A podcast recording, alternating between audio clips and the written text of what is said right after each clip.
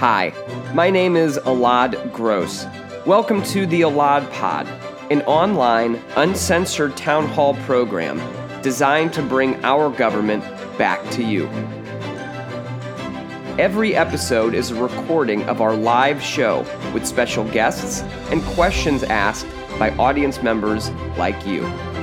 Today we have Chris Arnade, author of Dignity Seeking Respect in Back Row America. We talk about his journeys all across America and to a whole lot of McDonald's, where he spoke with Americans about the issues that they are facing in their lives.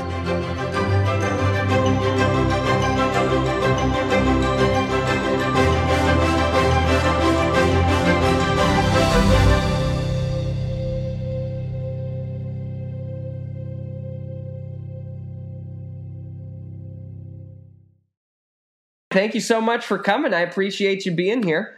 Uh, thank you for having me. Where are you coming from? Where are you at right now? Uh, upstate New York, so okay. about two two mile two hours north of New York City. Great. Okay. Well, well, thanks for taking the time uh, during this uh, socially distanced period in our history. Uh, but thanks for for coming to us uh, from a different time zone already too. Um, so yeah, so you are um, you are now an author, and you know, at first when I was describing you for uh, folks to watch and everything, and I was trying to think of a good title for you, uh, it's really interesting because you've done so many different things. So if you could, could you could you give everybody, I guess, introduce yourself a bit, um, let us know what your background is, and uh, um, we'll talk about you know why we've we've got you on the show, and I think it's a very important topic for us to talk about.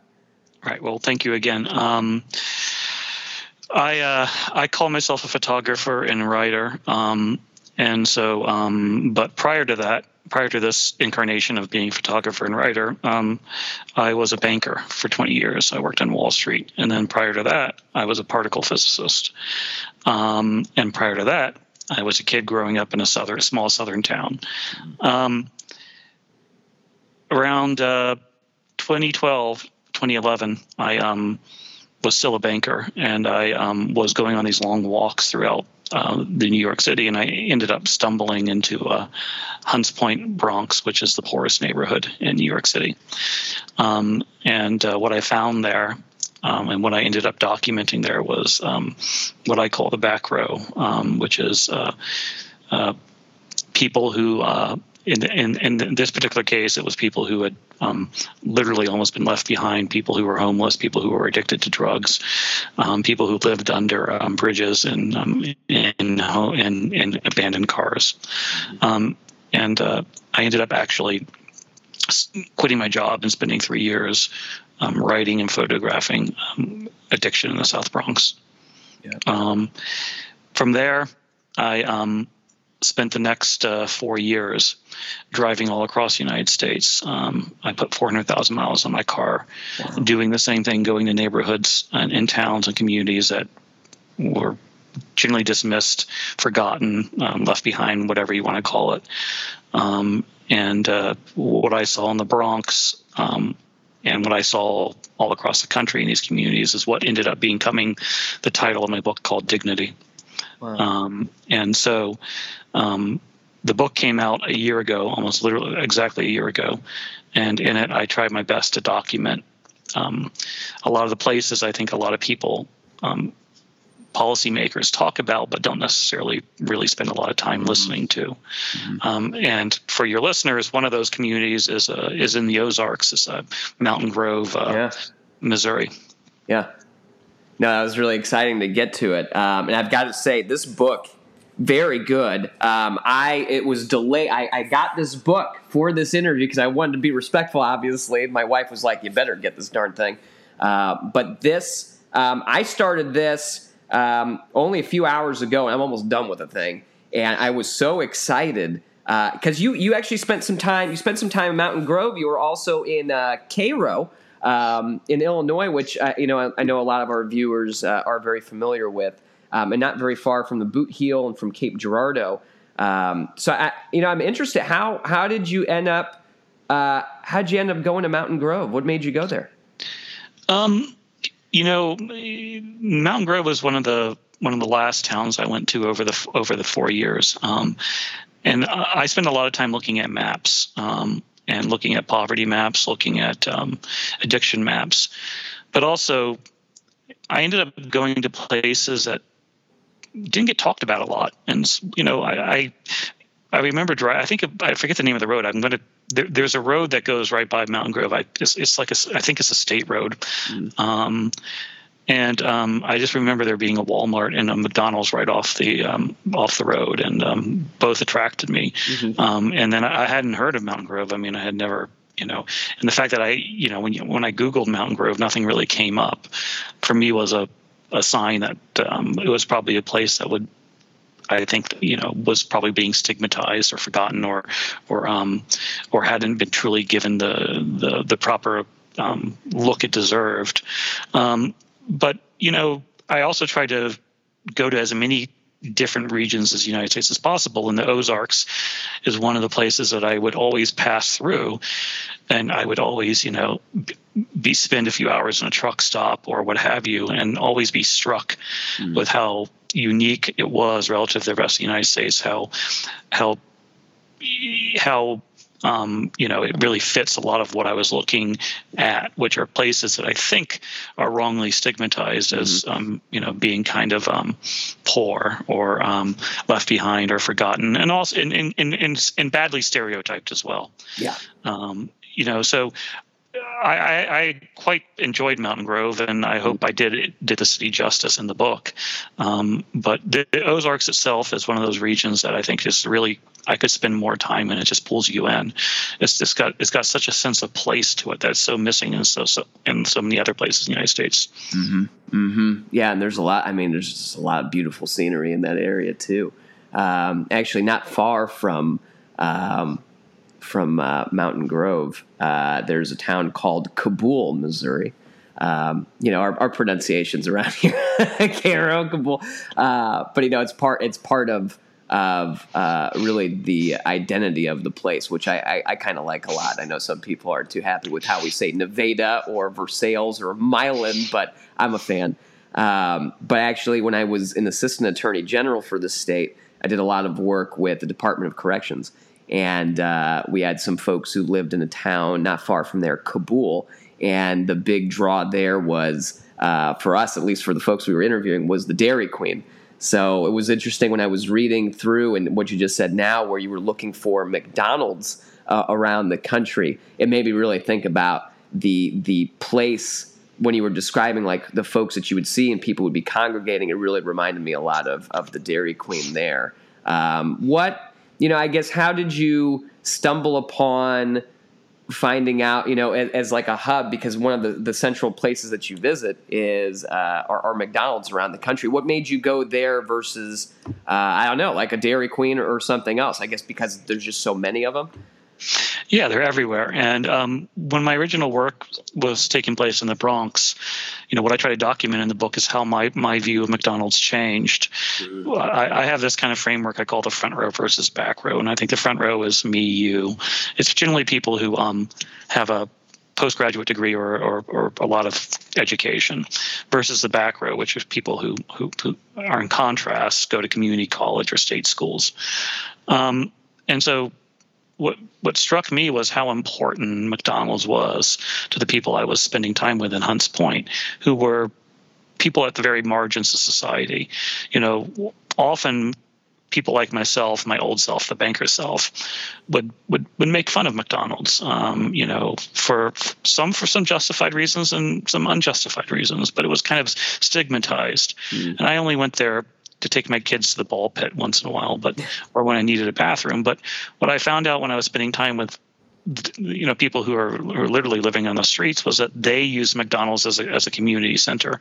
It was where they would go to wash up. It was where they would go to charge their phones. Um, but also was a moment to maintain to gain some dignity again because they could they could sit in a booth and kind of be part of polite society in a way that you know, I, I, often say if they had walked into a college campus, the police would have been called on them. But yeah. they can they can just sit there in the McDonald's and, and, and be part of society in a way that they rarely are give, afforded the opportunity. So I was spending a lot of time in McDonald's, but then I started noticing all the morning groups. You know, I mean, there's a big there's a big morning group in Mountain Grove. Mm-hmm. You know, about about 12 guys, and, and not just guys, um, 12 12 people get together every day, and there's even a plaque. I don't know if it's still there in the Mountain Grove where there's a plaque that someone wrote a poem about the morning group, and it's it's right above the table they all sit in the Mountain Grove McDonald's. Oh, but the, you know, and then at night there are kids um, who don't have a lot, whose family don't have a lot, who are sitting there playing their Game Boys or, or playing their, you know, or playing Fortnite um, you know, mm-hmm. because the because the you know the, the uh, I can I can actually still tell you exactly where all the outlets are in the Mountain Grove McDonald's because you know there, I think there's three of them and uh-huh. you know I would have to fight the I would have to fight the kids who are playing video games who who's you know they who don't have whose parents don't have good Wi-Fi at home they go to the McDonald's they sit there and they play their video games or they do their homework right you know and and so those sort of things and I think the cultural center, McDonald's becoming a cultural center for communities, I think is both, you know, is it's both charming at one level, but also I think is a it's a bit of an indictment of our society that we've mm-hmm. built. You know that we that that we have to, you know, think when you think about it, McDonald's are built literally for quick transactions and yet they become places where people build communities and find friendships and that tells you a lot about the fact that the communities, the other forms of community have fallen apart um, such that people have to create community in McDonald's, one of the few yeah. places that works. Right. And I, I know you, you, you alluded to Cairo, um, yeah. Know, which I, I can't pronounce the name of the town. You just said Cape what? Cape Sure. Oh, Cape Girardeau. Cape Girardeau, yeah. Cape, Cape Girardeau is a place that everybody in Cairo kept mentioning as mm-hmm. the place they wanted to go, the better town. Um, But, you know, Cape Cairo does not have a McDonald's. Cairo does not have right. a Walmart. These things that I think a lot of people, we, and I, I include myself on the left, kind of look down on. Mm-hmm. Um, but yet, when you're working class, they provide, you know, they provide a, a lot. You know, he want these things. Um, you know, again, like the I, I and I think I think. Um, I think Mountain Grove has a uh, Walmart, but again, the Walmart parking lot is another place where, um, and I think it's on the other side of the uh, other side of the road than McDonald's, um, on, on, the north side of the, the road, I believe, this the little state road. Mm-hmm. Um, but again, it's it's one of those places that is is quite you know if I want to if I if I want to meet the immigrant community in a town, I'll go to the Walmart parking lot, and that's where you know a lot of the Mexican Americans are. That's where a lot of the Somali Americans are. That's where a lot of the the people who are you know who are new to America spend their mingle with uh, you know with with with whites and blacks. Mm hmm. Mm hmm. Yeah. Yeah. Um, yeah. I mean, Walmart. Walmart has become it's really interesting. I mean, it just it's it's it's it's itself. I mean, kind of a, a community event to go and see a lot of folks around there. It just, I, I, but it's kind of the reality of what happened because these big stores came in and for so many towns and some some still have them but a lot of towns you know I, have traveled a lot around this state in particular not quite 400000 miles uh, got to about 40, almost 42, not quite there before uh, the coronavirus hit, just on this campaign, then for a long time before that. Um, but it's it's interesting because it just like how some towns have adapted. Um, but around the courthouses, which is where I often go and check out to see what's happening, there's usually a ring around the courthouses for small towns, and those used to have a whole bunch of businesses in them, and some still do. Some have a few that are left there, uh, but especially when WalMarts have come in, a lot of those small businesses are gone. Uh, or that's right. Yeah, yeah. What, what, I remember about Mountain, what I remember about Mountain Grove though was the downtown actually is mm-hmm. functional, right? More, more, more than a lot of small towns, and that really struck me. I think there's even, um, you know, there's so many um, stereotypes that are wrong. Um, like you know, Mountain Grove has a has a natural food store. I think it's um, it's it's actually near the near the plaza, you know, and um, so I think there's um, you know. I think there's a lot of stereotypes that are. I think these mm-hmm. these towns are a lot more politically and um, culturally diverse and than people realize. Yes. But but um but Mountain Grove was um you know the downtown you know, and I think I write about this in the book, is um, the downtown, the park was actually a, a functioning scene, mm-hmm. the the center center park, um, the town square. But no, the McDonald's and WalMarts have, have the have had the effect of hurting the downtowns, and this is a problem. Um, but it's the reality we have now, and that's kind of the point of my book. Is like you know, I understand we want a different. Play. I think a lot of people on the left would like a different a different world. But that's not the world that a lot of people are living in right now, um, and they don't they don't really have the luxury to um, not go to McDonald's or Walmart. Right, right, right. So okay, so you were you were here in Missouri. Um, you you traveled, I mean, quite a bit, and it, it seems like um, you know, based on the discussion, especially um, you know, when you were comparing your travels in the South versus the North. Uh, and when talking about race and how that's interacting with class quite a bit, obviously we, we I mean everybody who lives in America knows that for the most part.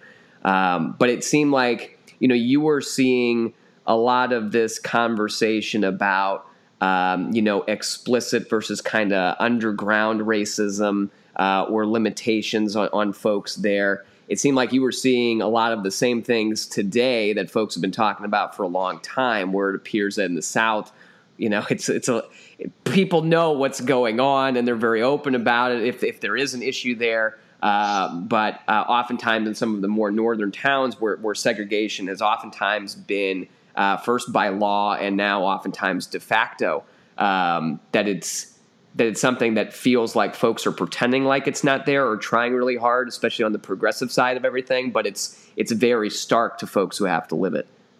Yeah, I mean, you know, you asked me how I chose the towns. Part of the reason one one of the towns that factors a lot in my book is um, is Milwaukee, the black community, the traditional black community in Milwaukee, North Side, um, and I chose that, you know, intentionally because um, by many metrics, Milwaukee is the most segregated town in America.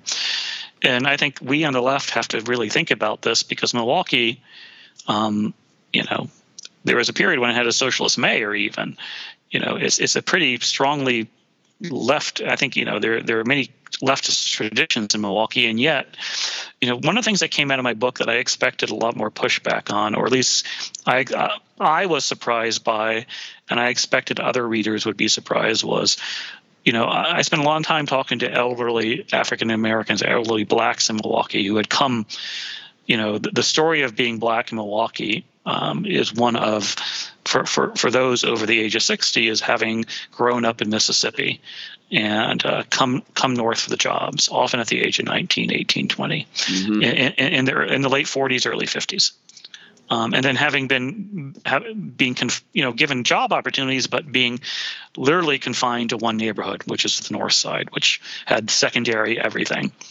Um, and so you have these these individuals who had grown up and, and they still go back to Mississippi almost every year because they still have family there. Right. So you have these people who who grew up during segregation in the South, um, many who are literally cotton pickers um, as as children and as young adults, and whose parents were or, or sharecroppers, who moved to Milwaukee, Milwaukee to to to to build a life, and it wasn't clear.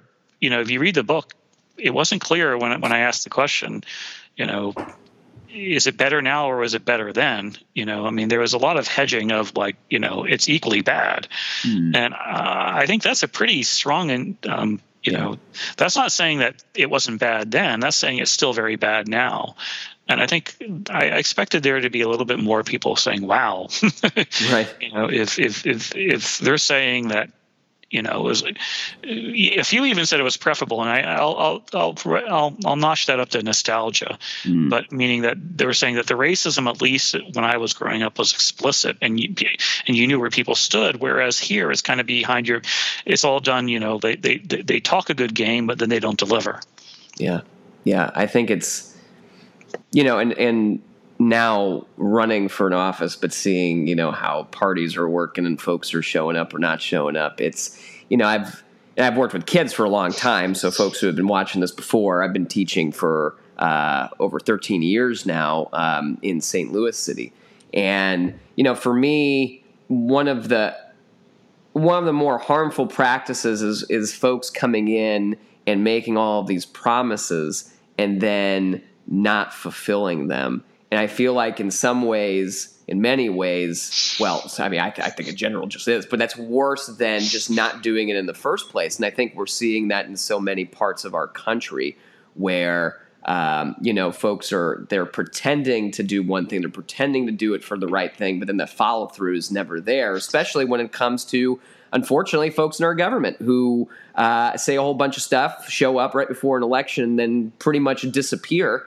And, uh, you know, then they, they remember you right before they need your vote again. yeah, one of the you know one of the the biggest segment of people in my book is uh, non-voters, people who don't vote, mm-hmm. and um, most of them, you know, I, I, call I call their attitude what I call justified cynicism. Um, they feel and just use my language, they feel screwed by both parties. They feel screwed that, um, you know, and I, I heard this you know, one of the things that was interesting was, and it, it feels so long ago now, but um, um, when, when the election happened of 2016, it was kind of interesting. I think there was a total of 116 counties that voted for Obama twice and then went to Trump. You know, places I call OOT counties, Obama, Obama, Trump. I, I realized I had gone to like 40 of them, um, and it wasn't intentional. It was hmm. because mm. I was, you know, it was going to places where um, that had high poverty rates, high high drug addiction rates were quote left behind, and you know what I heard, and, these, and these counties were not. These counties were pretty diverse. Um, you know, places like Robeson County, North Carolina, which you know whites only um, constitute about one third of the state of the county. Um, and what was interesting is I heard this some variation of this this phrase from African Americans from blacks countless times was a form of well you know I voted for Obama but nothing really changed mm-hmm. and uh, this isn't I am not blaming Obama and I'm not blaming them, them. you know I'm not saying black Americans failed us um, voters uh, what I'm saying is there was a there was this, this there's this real sense of frustra- this frustration with a system with a status quo yeah. that got um, that got uh, um, put in put in a framework of I'm just I'm I'm just not going to vote. And I think one of the things you know, and I, and I, I don't dare. I don't want to be presumptuous to tell you how to run your campaign, obviously. But what I'm saying well, is, everybody does. It's fine. I, I, guess what I'm saying is, is you know, you got to give people a reason to get out. Yes. You know, um, it, I think there's this, and I, I would never want to tell someone not to vote, but I think I, I, I understand the non-voter better than I think a lot of people do, and I and I and I understand where they're coming from and the hurdle that has that has to, the the activation hurdle that has to be um, clear to get people to come out and vote. Right. I mean, if you, if you see the thing ain't working for you, why even waste the time doing it? That's right. That's right. right. Especially if it's, especially if it's if it's if the voting is kind of um, you know reminds you of institutions that haven't hurt that that have screwed you over in the past. Yeah. like the courthouse the schoolhouse um, you know and then you know the or you you know you vote and nothing changes and you end up having jury duty you know? Right. like, yeah. Right. Exactly right. Uh, I mean, when you talk about the courthouse, and, and, especially in the conversation about Milwaukee, it reminded me a lot of uh, uh, the work of uh, Matthew Desmond in Evicted and he looked at specifically in Milwaukee and one of the you know, busiest court dockets, unfortunately, in the country um, are eviction dockets. And that's where you can, you know, you hang out over there, you go see a lot of people real quickly, and you're going to hear a lot of stories very fast too. Um, but that's, I mean, those kinds of things are happening all over. Um, and now one of the big, the one of these competing court dockets, at least up until um, this virus broke out, and we've kind of hold, held off a little bit here in Missouri, but especially in more rural areas, um, debt collections, especially for healthcare, uh, because folks don't have the insurance. Missouri is one of the states that did not expand Medicaid, so that access isn't there for a whole bunch of folks.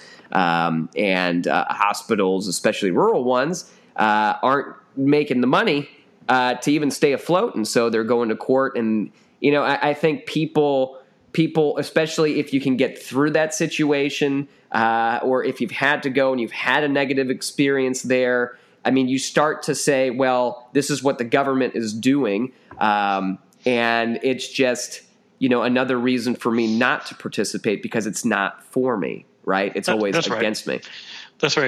Again, it's what I call a justified cynicism. It's like Yeah. this, you know, it's like all these institutions have screwed me over. Mm-hmm. Um, it's just a tangle of bureaucracy and tangle of rules, a tangle of bad.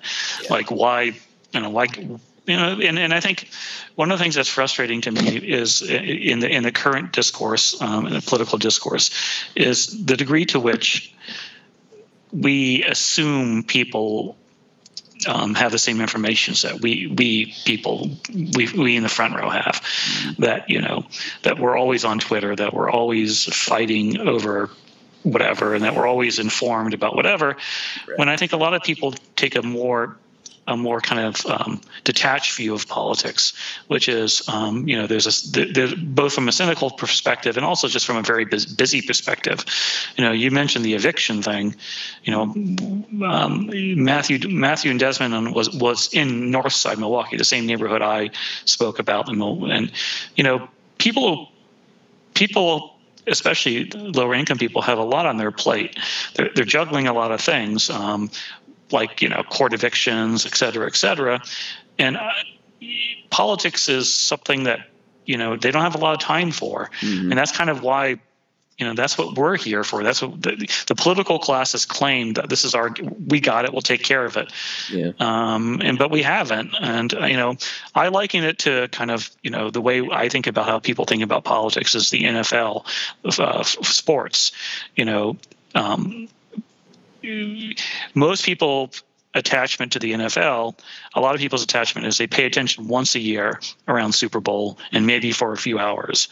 Um, but the people on Twitter are kind of like people in the you know in the parking lot, of, game day parking lot of like you know um, the Jet, the Jets versus the Bills, um, and you know the pundits and the people on TV are kind of like the same the Sunday morning shows. You know, most people don't really pay attention except once every you know four years or once every year, and you have to give them a reason to pay attention. Yeah, yeah, yeah. It's uh, I mean, it, it's there's a town. It's not too far from uh, Mountain Grove, and it's got a similar name called Mountain View. And there's a uh, um, uh, a family there. I've actually gotten to stay with uh, a few times now. Wonderful, um, but uh, the uh, the man came to Jefferson City to testify about uh, Medicaid expansion and, and as well, not just Medicaid expansion, but just Medicaid and the administration of it. Um, and he has spent a lot of his time in the community. There's a, um, um, you know, I mean, healthcare to offer for free, but especially dentistry. That's sometimes it's not available at all.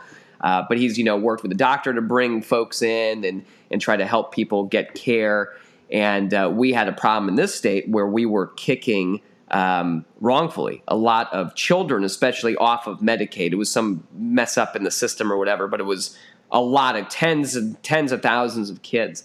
Um, and so he was talking to uh, a family uh, about the health care and you know being able to access Medicaid and everything else, and then finding out they were wrongfully kicked off. It's like, oh, you should apply and get back on again.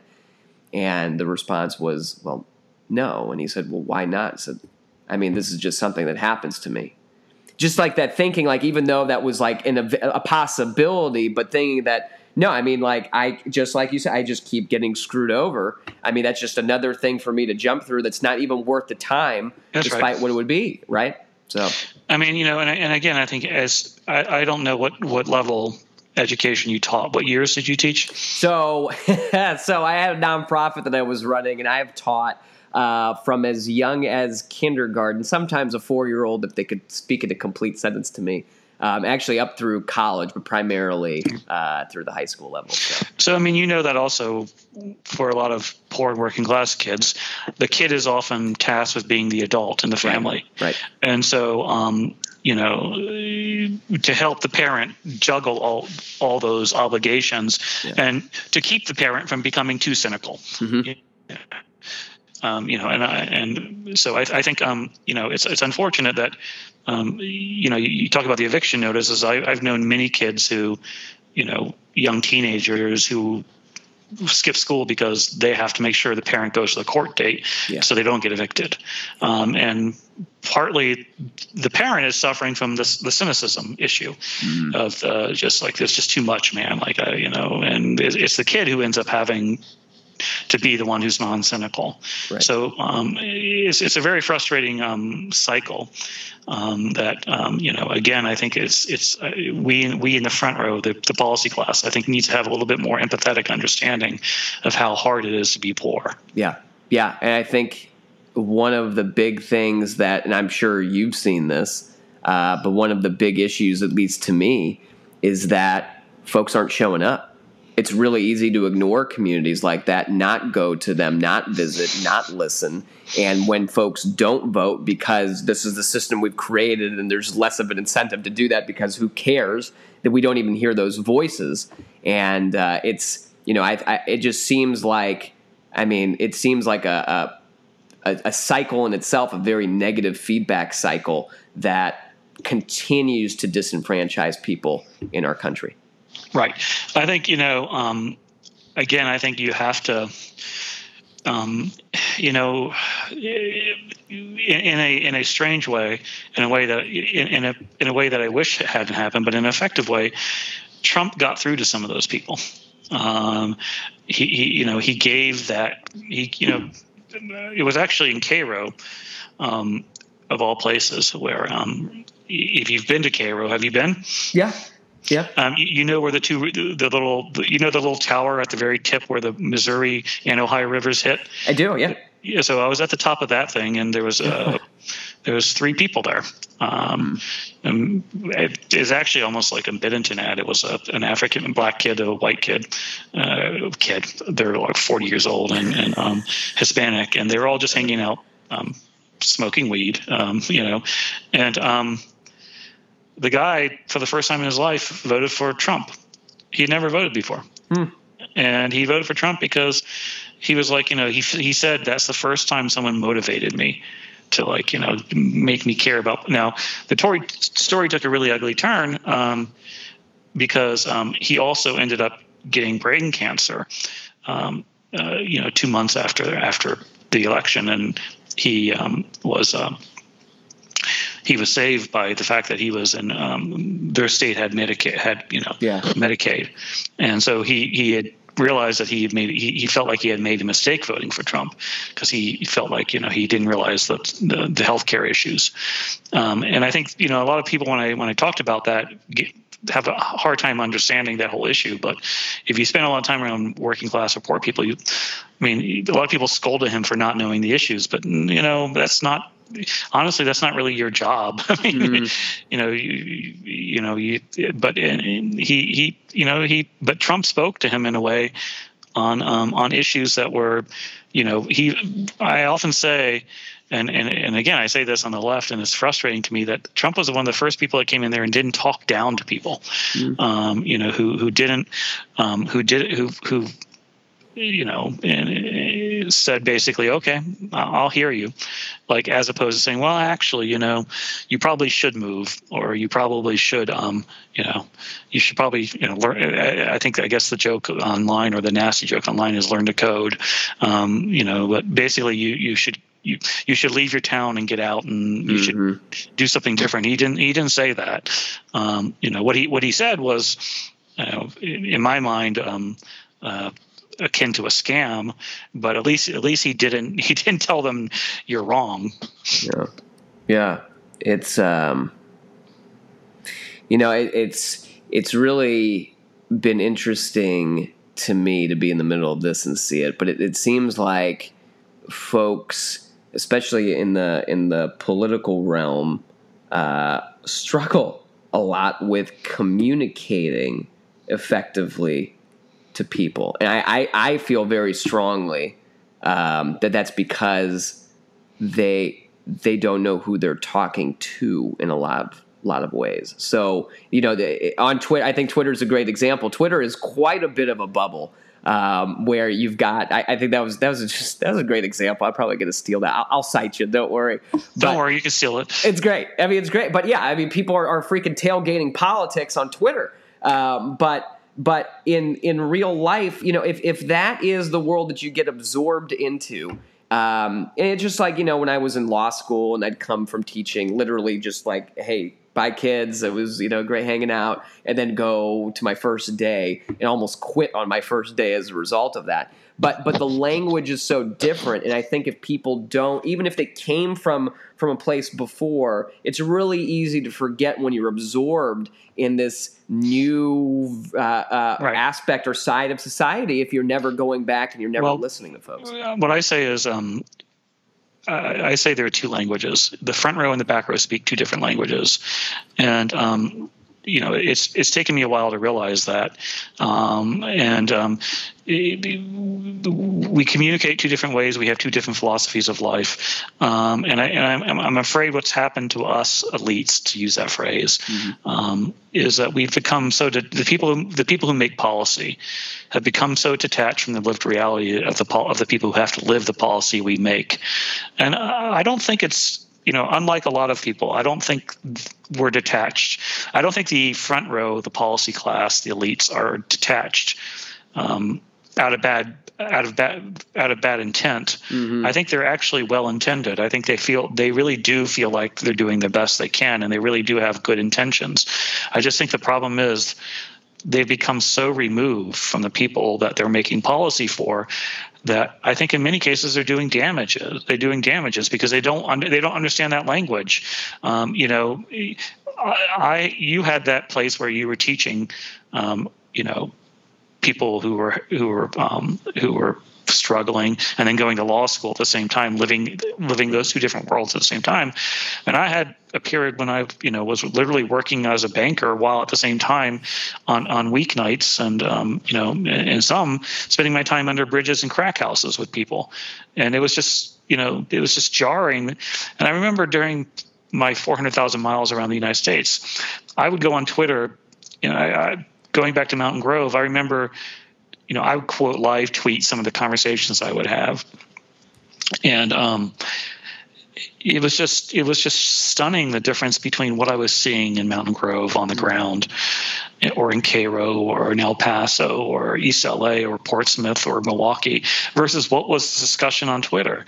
And I, I was I, at some level I just had to quit Twitter because, and I quit for like 20 months because I just couldn't handle it anymore because I kept wanting to tell everybody you're insane. You're missing, you know, you don't know what's going on in your own country. Mm-hmm. And, I, and I didn't want to be that person who was just yelling at everybody all the time because I really do think I think the discussion on Twitter is generally well well intended. Like uh, even even the people I don't particularly like on Twitter, I I think you know, I just wish they would go out and spend you know six months in Mountain Grove or or or five months in Northside Milwaukee, and then I think they would see see a little they would see things slightly differently. Right, right, yeah. No, it's uh, no, it's really interesting because I've known some people who have taken a break from Twitter, have come back, or whatever it is, but. Um, you know, in this in this time where it seems like with all of this technology, we can be so much more connected um, in a lot of ways.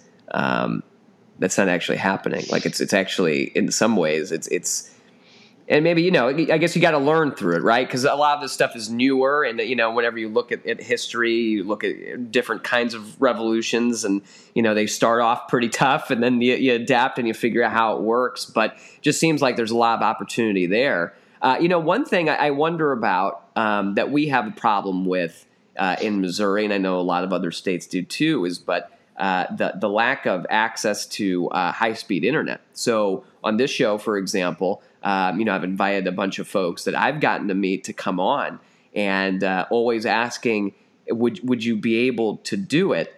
Uh, because I know just like uploading a video or, or, or having that kind of interface is, is darn near impossible with, with what access is out there. Um, you know, I wonder if anybody if, did you see that in your travels a lot? I know McDonald's has Wi-Fi, but I don't know if uh, I mean obviously folks are congregating there for for a reason. Yeah, I mean I saw that all the time. Yeah. I mean, you know, people literally, you know, they're often when McDonald's is closed, you'll see people in their cars um, in the parking lot, um, just sitting there with their laptops or their phones. Um, within Wi-Fi distance of the McDonald's, so that they could they can use um, you know school kids, countless school kids I met in the McDonald's who were there because they don't have Wi-Fi at home or the Wi-Fi uh, you know.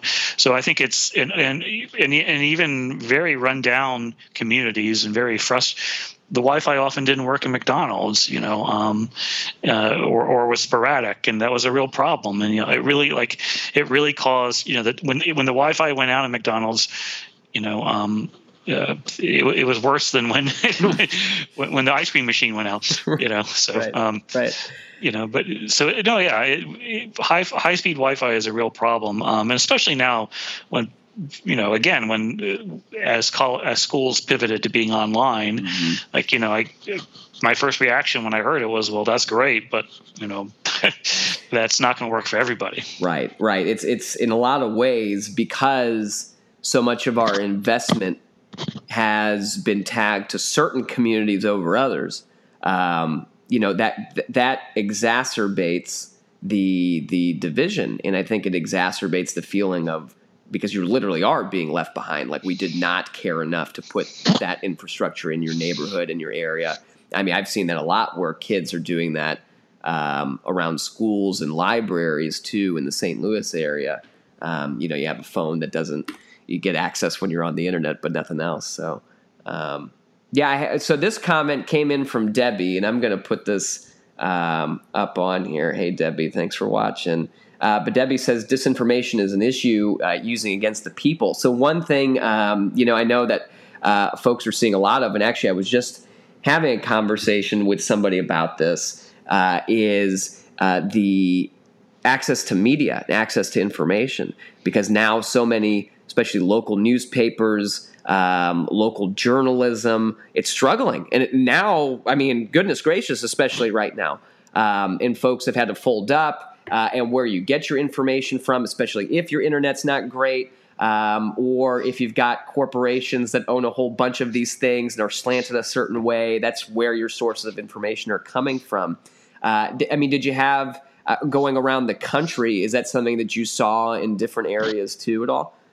Yeah, I mean, I think um, how people get their news is very different mm. based on where you're at. You know, I mean, I, I, I remember actually and again, a lot of my work was taking place during the 2016 election.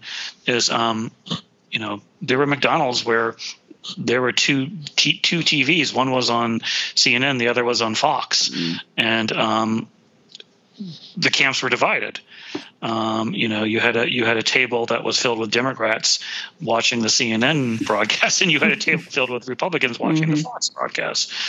And I think you know people came away with two. You know, I think we've reached a level now where um, there is two realities. You know, I remember when I was um, doing work in Venezuela um, uh, during the rise of Chavez people talked about there being two realities. You could see there'd be a, something would happen, and then there'd be two entirely different stories about what really happened mm-hmm. the next day. And I think that's happening in the U.S. to some degree. Mm-hmm. Mm-hmm. Yeah, I mean, even, even even folks who are able to access all, whether it's cable or anything else, I mean, goodness, uh, it just feels like. I mean, they're they're because they're making money off of it, right? They're able to cater mm-hmm. to, to to people and and hyper partisanship and all of this stuff. It makes money, so it's entertaining, I guess. But um, yeah, you know, I I, uh, I know this is this is probably a question you get all the time, um, and it's one that I, I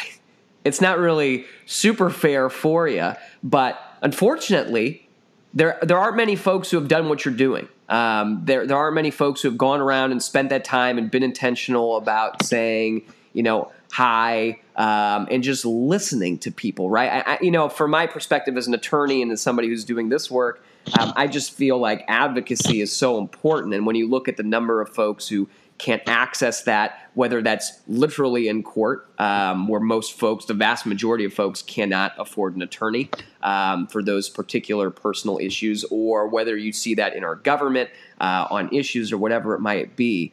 Um, but but you in taking this time and in really highlighting uh, other people's voices is there something that you would like to see um, our government's doing, whether that's local, uh, statewide, federal? Is there something that you have taken away from them that you said, man, if you all were just listening to more people, um, you would really be looking at doing this? Less bureaucracy. Mm. Um, um, you know, um, there's our government actually does a lot for people. Um, it's just uh, hard to access, um, and especially hard to access for, for the reason we talked about earlier, which was the Wi-Fi issues amongst everything. But it's, you know, you can help people, um, but do it in the easiest way possible. Um, so all all the all the all the hoops people have to jump through to get help, all the hoops people have to jump through um, when they're, when they're entangled with a law. It's just it's just complex, and um, it's just a bunch of institutions that are to, to, to feel very soulless and end up di- di- taking dignity away from people. Mm-hmm. You know, um, one of the things I end up unfortunately did um, in my in my work was I spent a lot of time in the Bronx Bronx courthouse, um, following you know people through their cases, and it was just it was just you know it was just painful to watch. Um, the bureaucracy the the the, the confusion um, you know and again with with you know for with people who were doing their best to help the, the legal aid people and the Bronx defenders, but it, it, they were just overwhelmed. There wasn't the resources, um, and there was just so much red tape. So I think the uh, same thing with getting people through detox, getting them into hospitals, getting them um, getting them SNAP benefits, all these things. It was just the complexity issue. Mm-hmm. I think really makes you know it's, it's almost like I think if policymakers had to actually act, use the programs that they they set up, um, they they would they would set them up differently. Right. Yeah. I mean, we talk so much about uh, UI or user interface for websites for apps on our phones, but we really aren't talking enough about that in our government. You know, I I, I totally agree. Um, you know, access is is so important. And you know, one of the things that we've been really focused on is not just saying, "Oh, you know, you should come vote for this guy or that person or whatever." It's like, here's how your government works, and here's how you can get services from it, and here's who to call, and here's what the number is. But you know, so many people need that help. I think you know, doing that on a systemic level would be. Uh, much more effective than just having one guy running around in a broken car. yeah, I mean, yeah. I mean, I, I, I was literally, you know, the, at nights I spend my time in McDonald's helping people, yeah, access web pages. Mm-hmm. Yeah, yeah.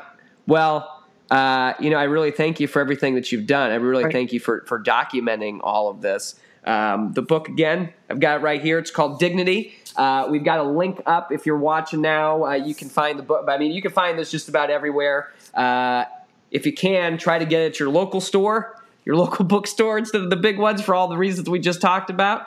Um, but I appreciate you being on. Do you have any any words of wisdom that you'd like to share with everybody else that we haven't gotten to yet? Um, I just would say, you know, again, I hope the message of my book is um, before you uh, judge somebody, or and especially before you judge a group of people, you know, I think the old adage goes walk walk a mile in their shoes. Um, I think the you know, I'll, I'll, update it to say maybe share share a 15 minute coffee with them at McDonald's, mm-hmm. and I th- and I think you're you know you, will give them more context and more understanding about why maybe they're doing what they're doing. Yeah, yeah. Well, I, I hope uh, I hope people do that. I also hope that McDonald's starts to sponsor you at some point because uh, the places you got to go to. Uh, well, thank you so much for coming on. I really appreciate everything that you're doing, um, and thank you, thank you for being here. Thanks for joining us on the Elad Pod. You can participate in future town halls and see all of our past ones at eladgross.live. You can reach me there too, and I'd love to hear your ideas. For now, this is Elad Gross, and I'll see you on the next Elad Pod.